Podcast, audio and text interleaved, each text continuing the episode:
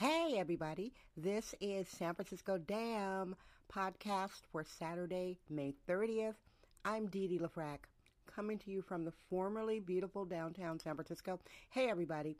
Thanks for subscribing, telling your friends, listening internationally. Hey, girl down in Texas, little Kiki.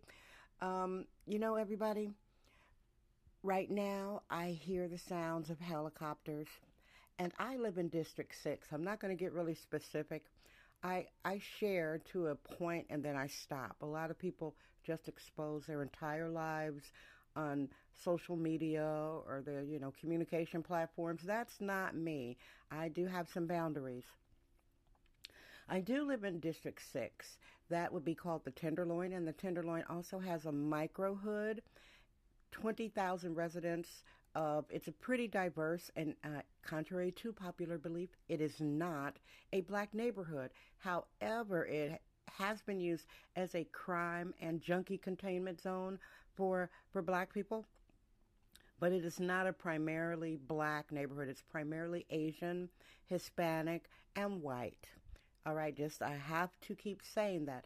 Now, as I sit here in District 6, it's one of those grayish, early afternoons. It's I'm recording this around noon, and it's going to get sunny. San Francisco's an odd city when it comes to weather. I call it like Dashiell Hammett gray. Dashiell Hammett was a mystery writer. He wrote The Maltese Falcon, very famous movie with Humphrey Bogart, all about the black bird. So the sun will be coming out soon. We're going to get some blue soon. Now, hell is here for District 6. There are thousands of people that live in the Tenderloin that have it absolutely horrible. When I step out of my house, it is not necessarily absolutely horrible. There are some people in District 6, and I'll, I'll go down the list of some of the more dangerous streets where City Hall is ignoring them and it is not removing the junkie containment camps like it did for the people in the marina at the Marina Safeway, which, by the way, is a grocery store. And I do not believe it was just the citizens that got it removed. You know, it's it is always who you know, especially during this shelter in place where you're supposed to, uh, well, the city is supposed to leave the junkies' tents alone because it doesn't want to spread the COVID 19. Although in one month, we've had more drug overdose deaths in San Francisco than we have deaths from the COVID 19. That Mayor London Breed, has extended shelter in place indefinitely and is slowly drip feeding the reopening of businesses, etc. I will never say anything to her. I if I see her, I'm just going to keep walking. I'm not going to go anywhere where she's at. If I'm at an event and she's there, I have absolutely nothing to say to her because our mayor was born and raised in San Francisco. She, she was born, I think, from a single mother, raised by her grandmother. You know, like a typical African American story. No dad around and she knows what's going down in the Tenderloin, and she is allowing this hell for thousands of residents. There's a street, Golden Gate.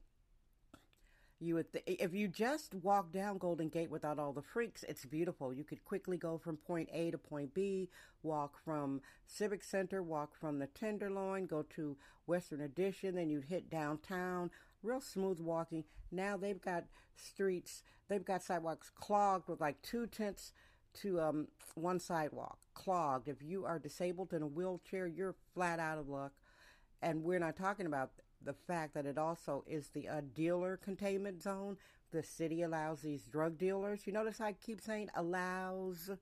The city allows the drug dealers in Golden Gate. It is um that is the reason why UC Hastings Law College uh, in an unprecedented move, sued the city over the quote deplorable unquote conditions in the Tenderloin, which is where the law college is located right there on um, McAllister and Hyde. Now there's a street called um, Hyde. It uh, actually at Hyde and Eddy, it's the famous Hyde Street Studios, very famous. They Hyde Street is known for having tents clogged on the sidewalk. Whoever lives on Lower Hyde Street, you people really, you have my heart. I just, I, I, I would go postal if I lived on Hyde Street. You come out of your house that you're paying rent on, and these are not single room occupancy hotels. These are hardworking people paying expensive rent, okay? You come out of your house, there are a couple of tents, there's all the trash that the junkies bring. The junkies are not uh, neat. They're not cuddly.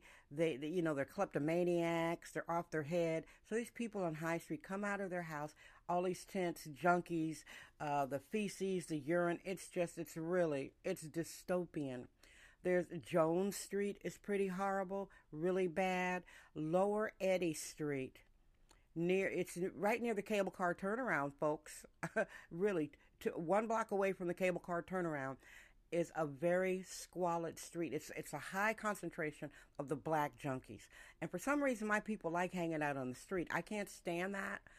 I wasn't socialized to do that in Wisconsin. In fact, my mother would say, "Don't hang on the street. That's country." So I was not socialized to like sit on porches, and that is like so country. Ugh.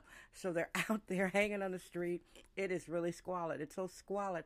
I myself, who am an assertive woman, knows all about self protection. These are streets that I refuse to walk on. It's and again, those people who live on these streets really have my empathy and my heart. Uh, Ellis Street, there's a famous uh, church called Glide Memorial. Cecil Williams, uh, he was a civil rights pioneer. He um, he has this big church. I give him credit. He built some housing for the um, for poor people, so he's not so bad. So he services a lot of the homeless people, feeds them. The area around Glide Memorial Church, between um, Taylor and Ellis, and then taking Ellis up to, um, I'm saying up to Hyde. Horrible, horrible, horrible. You, those people who live on Ellis, you guys have my heart. It is you're walking down, you walk out of your house. It is a real junkie apocalypse. They're just laying. They're not even intense. They're just laying out. They're nodding out. They're using their needles, they're smoking their fentanyl, and all that I'm describing to you is sanctioned by City Hall. And some of that was the way it is before COVID 19 and the shelter in place. Shelter in place has made this 500% worse. You've got all these junkies from around America coming to San Francisco, broker than a joke, thinking they're going to be able to hook up to the system. No, y'all going to be on the streets. Very few people work the system. Very few people, and the majority of them seem to be white. I'm just putting that out there. Some people can work the system.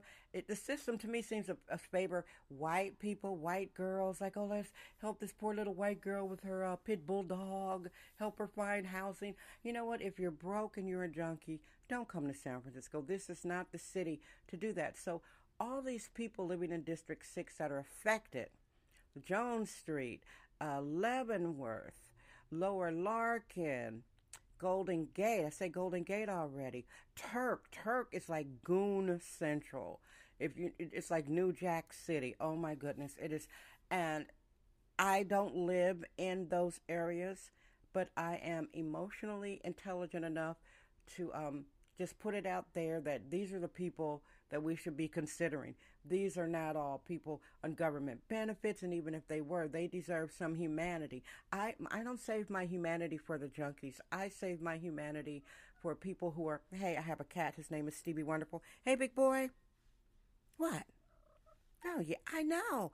Mom is podcasting. Listen, I've got to play with my cats and these special daily podcasts that come to you. Usually, San Francisco Damn Podcast came to you Monday, Wednesday, and Friday. But now, since Mayor London Breed has done this this horrible, you know, uh, assassination of San Francisco by putting us on an indefinite shelter in place and drip feeding the opening, and so many thousands of people are losing their minds, losing their money, losing their businesses. I'm coming to you every day for short podcasts under 10 minutes, and check out San Francisco Damn on Twitter. Hey, everybody, guess what? I'm Dee Dee LaFrac. I trust my vibe. San Francisco. Damn.